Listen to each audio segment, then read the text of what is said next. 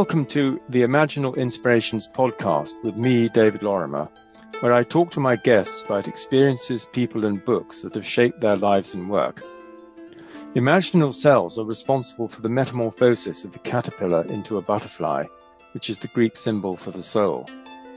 These cells are dormant in the caterpillar, but at a critical point of development, they create the new form and structure which becomes the butterfly.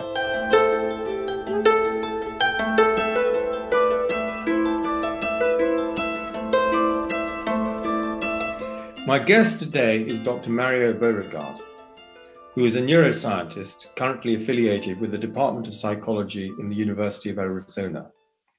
He received a bachelor's degree in psychology and a doctoral degree in neuroscience from the University of Montreal. He's the author of more than 100 publications in neuroscience, psychology, and psychiatry.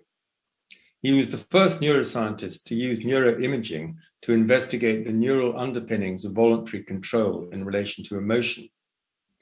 Because of his research into the neuroscience of consciousness, he was selected in 2000 by the World Media Net to be one of the 100 pioneers of the 21st century.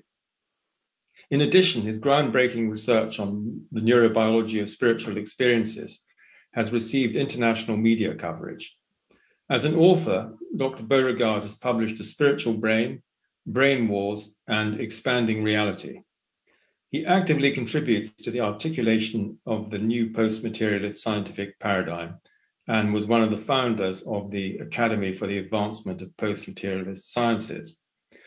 Welcome, Mario. Very nice to see you from the other side of the planet. Uh, yeah. So, um, we are going to go straight into the first question about a shaping moment involving your choice of work. Well, there was a mystical type of experience uh, when I was eight years old. To be brief about this, um, it was during the summer break, and uh, my parents were farmers, so we had access to uh, fields and uh, a small forest. And I liked very much to go to this uh, small forest from time to time. So it was a very hot day in July 1970, and uh, I went to the the forest. Uh, and since it was quite hot, but it was very beautiful, blue sky. I decided to uh, to rest a bit, so I sat down on a big gray rock, and I started to look at all the trees that were surrounding me, and I could see from uh, afar uh, cows in the field and the grass, the color of the grass, and after a few minutes, everything seemed to uh, become extremely vibrant. The trees, the grass, the cows, myself, and even the um, the gray, the big gray rock. Everything was uh, like vibrating, and I realized that after perhaps a number of seconds that everything was united and, and was part of a whole, a totality. And I was just small Mario was just a part of that whole. But we we were all interconnected the trees me the rock the cows the, the grass. And uh, ultimately we were one. And after that realization that big insight i saw a part of what we could call my uh, life plan. Mm-hmm. but it's very strange because i didn't know what was uh, neuroscience it was not called neuroscience i think back then i'm not sure but uh, I realized that I would become a scientist later on, and that my task was to be part of a global effort to demonstrate that the brain was not the source of mind, consciousness, and our spiritual essence. That's all I knew, but that was a very big moment for me. Everything I did after that was done based on this experience and of course we are exactly part of this movement trying to persuade right right now yeah. But it was 50, it was 50 years ago. This was exactly 50 years ago. exactly. No I, it's wonderfully prophetic and, and here we are. Um, then what about moving on um, is was there a particular mentor uh, or teacher um, in your studies who helped you and, and gave you some guidance? No the, it was the reverse it was the contrary. They, uh, especially at the university, when I arrived at the university, and I met with famous uh, researchers who had the, they were there right at the beginning of the famous Montreal Neurological Institute, founded by the famous Dr. Uh, Wilder Penfield, and he, you know, he was working with Dr. Jasper, Brenda Milner, and other famous characters. And I met with some of these people, and uh, when I told them my plan. he said, "Don't do that. Don't do that because you will be destroyed. You will." Uh, Dr. Penfield became, uh, you know, he was at first uh, a very staunch atheist materialist, like most scientists in the, this field. So he believed at first that uh, the brain was the source of mind, consciousness, uh, everything, all the aspects of mental life. But throughout his career, something happened, and at the end, he was he became a, du- a dualist, and he was very much influenced by his mentor Sherrington, who was a great oh, professor yeah. in, in, England, a famous person, famous scientist. But these these old people told me it's okay to keep this for you, but to try to change the paradigm in, in neuroscience, you'll never be able to accomplish that because it's uh, like a religious dogma and alone you won't be able to do, to do that by yourself. And so they said it was now we're in end of the 80s beginning of the 90s they said unless there's a societal revolution we won't you won't get there. You won't be able to accomplish what you would like. But things have changed. I think we're in the middle of a transition between for several uh, reasons but i have the feeling that we are in the middle of a transition between two uh, big paradigms, meta paradigms, the old one, the materialist one, and something new that is emerging that that I like to call post-materialist, but post-materialist doesn't mean anything. It, what we can say is that it seems to accord a lot with the great insights of the major spiritual traditions of the world. We know that. So, in a sense, your answer is that these were these were like anti-mentors. Um, so that your your career proceeded in spite of them rather than because of them. And yeah, I, but they, they, they said they said you're you're going to be a black sheep if you keep you know going on this track, and it will be very difficult for you. And indeed, it is. It has been difficult. It has yes. been. Very, yes. very interesting. When Wilder Penfield, I, I, I, read his his last book, which is The Mystery uh-huh. of Mind, mm-hmm. um, where I think he he talks about um, the, the, arriving at a different view. And of course, he's one of the, he was one of the great neuroscientists of the 20th century. But mm-hmm. um, mm-hmm. like Eccles, he's generally ignored. Yeah, yeah, yeah. Um, mm-hmm. by the others.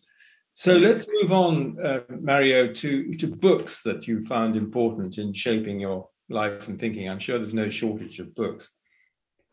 No, no. I read thousands of books. Uh, I started to read when I was uh, seven years old, and my mother bought me uh, encyclopedias, and uh, I, I was uh, a kind of uh, savant because I, I skipped a few years because I, I understood very rapidly things and but there was no single book. No, I was more influenced by book about spirituality mm. because in terms of science, that was I couldn't find the science I was looking for because it, it did not exist yet. So I was frustrated, uh, uh, except for quantum physics, because quantum physics had uh, the, the new physics had uh, undergone a major revolution at the end of the 19th century, beginning of the 20th century. But in other fields like biology and uh, health, you know, uh, neurobiology, neuroscience, uh, all these fields, medicine, psychology, they didn't undergo such a revolution. They had not. So I, I was not satisfied with what was what I what I was uh, reading, except for spiritual books. So I liked all the major, the big books of all the great spiritual traditions and religions. I was very um, much influenced by that. William James, was he an influence? Oh, yes. William James was an exception. Yes. So I was looking for the, yeah. So I, I like him very much. And uh, he was a visionary because he, no, he, he, he felt things that were saying that the, the same thing that now the uh, the more rebellious uh, neuroscientists are saying or philosophers, because now the uh, there's a trend. More and more philosophers of mind uh, they dare talking about the possible end of materialism, and some neuroscientists are going out and you know revealing that, uh, like Francisco, for instance, that at thought at first he was very much convinced by the the, old materialist paradigm. Not anymore. Now he's a he's becoming a, a panpsychist, I think. And there are other examples Koch, as well. You, you, you were talking Koch, about Christoph Koch, yes, yes, because he yes, was collaborated yes, yes. with with Francis Crick. Francis Crick, yeah, exactly. Yes, that's right. I, I, agree. I think there is a move towards panpsychism, and Jeff Kripal he talks a little bit oh, yeah. about it no. um, as well. Mm-hmm. And then moving on, did you have any key moments of insight in the sort of development of your work? I became very sick I, I went to because I, I skipped a few years uh, at school. I didn't want to uh, arrive at the university too uh, too early, too young. So I decided to go to uh, work, uh, you know, for humanitarian causes, uh, especially in Israel. I spent a year when I was 17, and I got sick over there. I got viral infections that were not identified, but when I came back to Canada and I, I started the university, after a few sessions, I became extremely sick.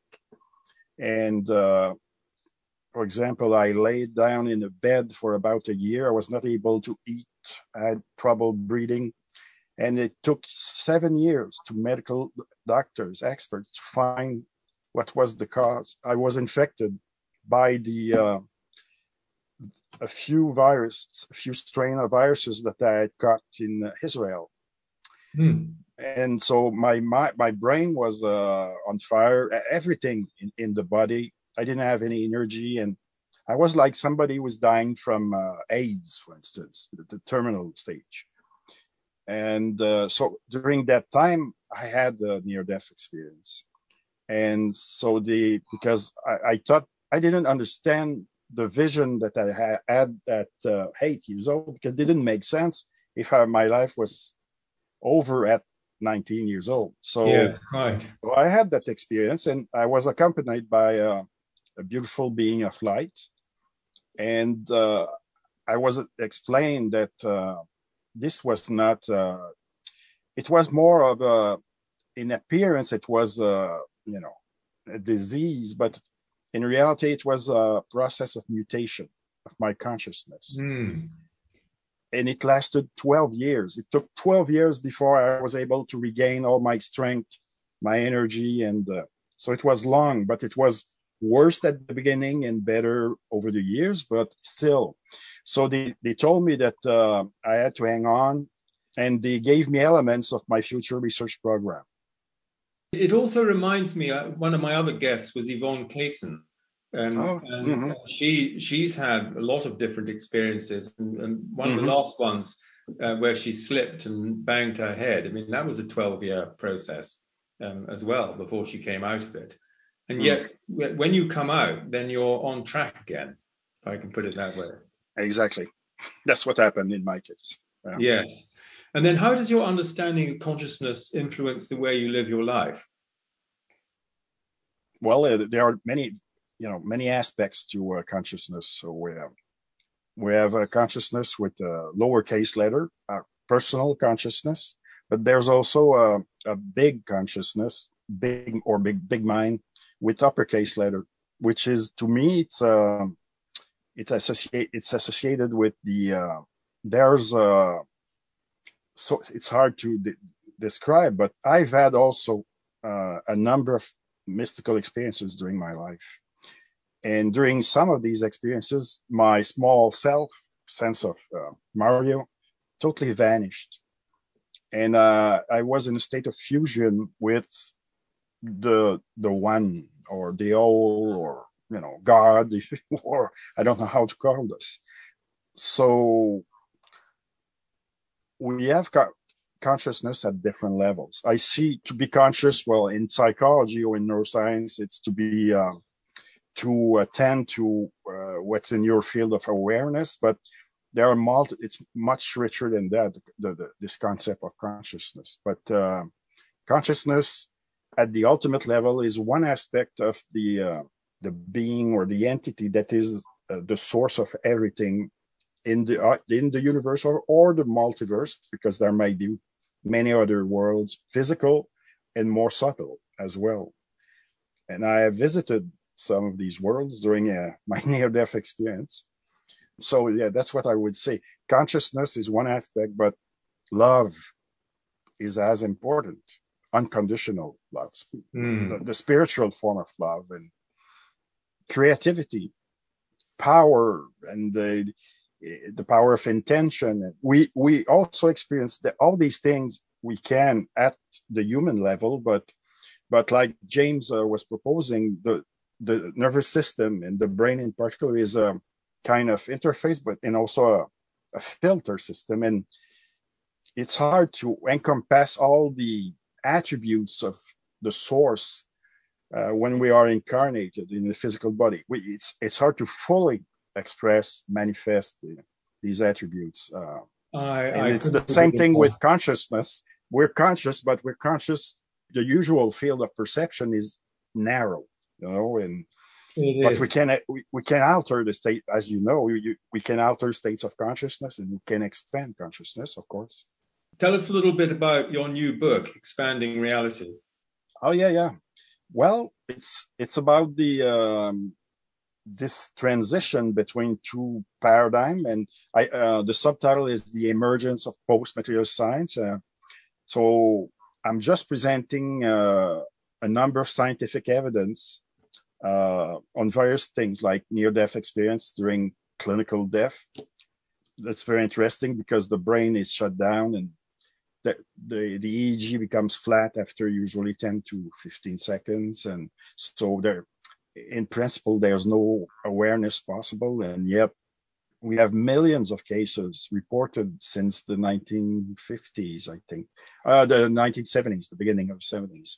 And uh, many of these, we have now hundreds of cases of what uh, we can call veridical perception, perceptions that of these people clinically dead, but yet they're able to perceive, they are able to uh, record information, memories, and uh, this information is verified when they are reanimated after that. And so that, but that's only one line of evidence. You have very interesting research done by scientists about uh, reincarnation in uh, children. One of them, uh, one of these researchers is Jim Tucker uh, at the University of Virginia. Mm-hmm. He's pursuing the tradition that started, uh, you know, with uh, before him at the University of Virginia. And but there are many in, in the field also. It was called parapsychology. Now we talk about psi phenomena. Dean Radin and other many great researchers are doing incredible work. And when you, when you put all the evidence together, there's also studies, uh, very interesting study, well, work done by Gary Schwartz at the University of Arizona with mediums, research mediums. Uh, but now there's also um, people doing research, including Gary. He's now uh, very much interested in electronic equipment to communicate. Yes. With, uh, yeah. And uh, you, you you would never have seen something like that uh, 30, 40 years ago because, uh, but you, you, see at, at the University of Arizona, they are very much open-minded and I, I salute them for this. Um, so, so when you put all the, these various lines of evidence together, it's clear that the, you know, the old materials view is obsolete. It's, uh, it's at least incomplete. We, we need to uh, expand the, the paradigm. Hence the title. Absolutely. Exactly. well, we're, we're exactly. All, yes, I'm, I'm, just presenting uh, also at the end. Uh, I'm presenting all the empirical evidence, and then uh, I, I've also uh, made a small history of the so-called post-materialist movement, and at the end, I present uh, personal view of what could be the, this this new paradigm. But uh, you, you know, with uh, your network, you're doing great work regarding this paradigm, And what Harald uh, Walach has done is quite impressive. And uh, the, the, the Galileo project, and uh, many many people are more and more people, scientists and lay people are conscious now that we are in a transition, and uh, I, I'm I'm optimist for, for the future in in this sense. It's totally different than when I started as a as a student, and everybody was telling me, "Don't go there, it won't work, and your life will be a failure. At the end, you will be frustrated." And, but now it's not how it's turning. It's uh, no. So I'm I'm quite excited about this. Fantastic, fantastic. Yeah. No, I agree. It is an exciting time. Uh, and mm-hmm. Uh, is there a proverb or quote that you live by? A favorite quote that you have that that uh, occurs to you? Not really, but uh, principle I would say is that uh, the truth is uh, we need to tell the truth. We need to seek for the truth, despite all our bias, emotional or and also sometimes you know we can have conflict of interest and i'm interested in the truth because i've been attacked uh, based on that uh, you know there's a, a kind of guerrilla against uh, people like us. Yeah really you know for instance they will they will uh, take control of your uh, profile on wikipedia and i try to uh, correct all the false things that were on my profile many times and five minutes after that everything comes as a the control. They are organized and uh, they, they, present themselves as skeptics, but to me they are pseudo skeptics. They are not true skeptics because skeptics, you know, scientists are supposed to be skeptics. They are interested in truth, and uh, but they uh, they should. If you want truth, you don't behave like this. And I know they, they've done that a lot to Rupert Sheldrake, for instance, whom I know. And, and and the SPR page. Oh yeah, yeah. And and, and to all these guys, uh, to to Dean Radin, to to Gary Schwartz, all, all these people. To me, it's, it's an ideology, isn't it? It's an ideology. Yes, it's not science; it's an ideology. Yeah, uh, yeah. In recent years, it came very obvious that it is the case, and uh, so they, they try to uh, attack you. I've been attacked in New York magazines, very, very but it was only ad hominem attacks. No, they cannot demonstrate that what you're presenting is true, so they attack you personally. Exactly.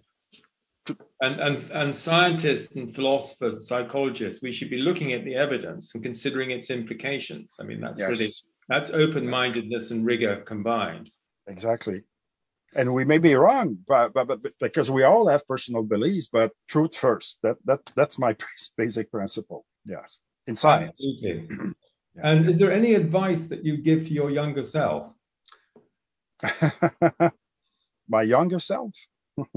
your younger self was sort of giving you advice in a sense, you know, from your vision age age. So maybe it's the other way around. No, no. Uh, if everything was was fine and uh, I I no, I wouldn't change anything at all. That I you know that I've been ex- uh, you know expelled from the University of Montreal. When my uh, research contract came to an end, uh, there was a new administration, and all these people that took they replaced the old guard, and they were all uh, atheist materialists. So they didn't like the kind of publicity I was bringing to, to the uh, University of Montreal because they wanted me to work with at the medical school to work with big pharma.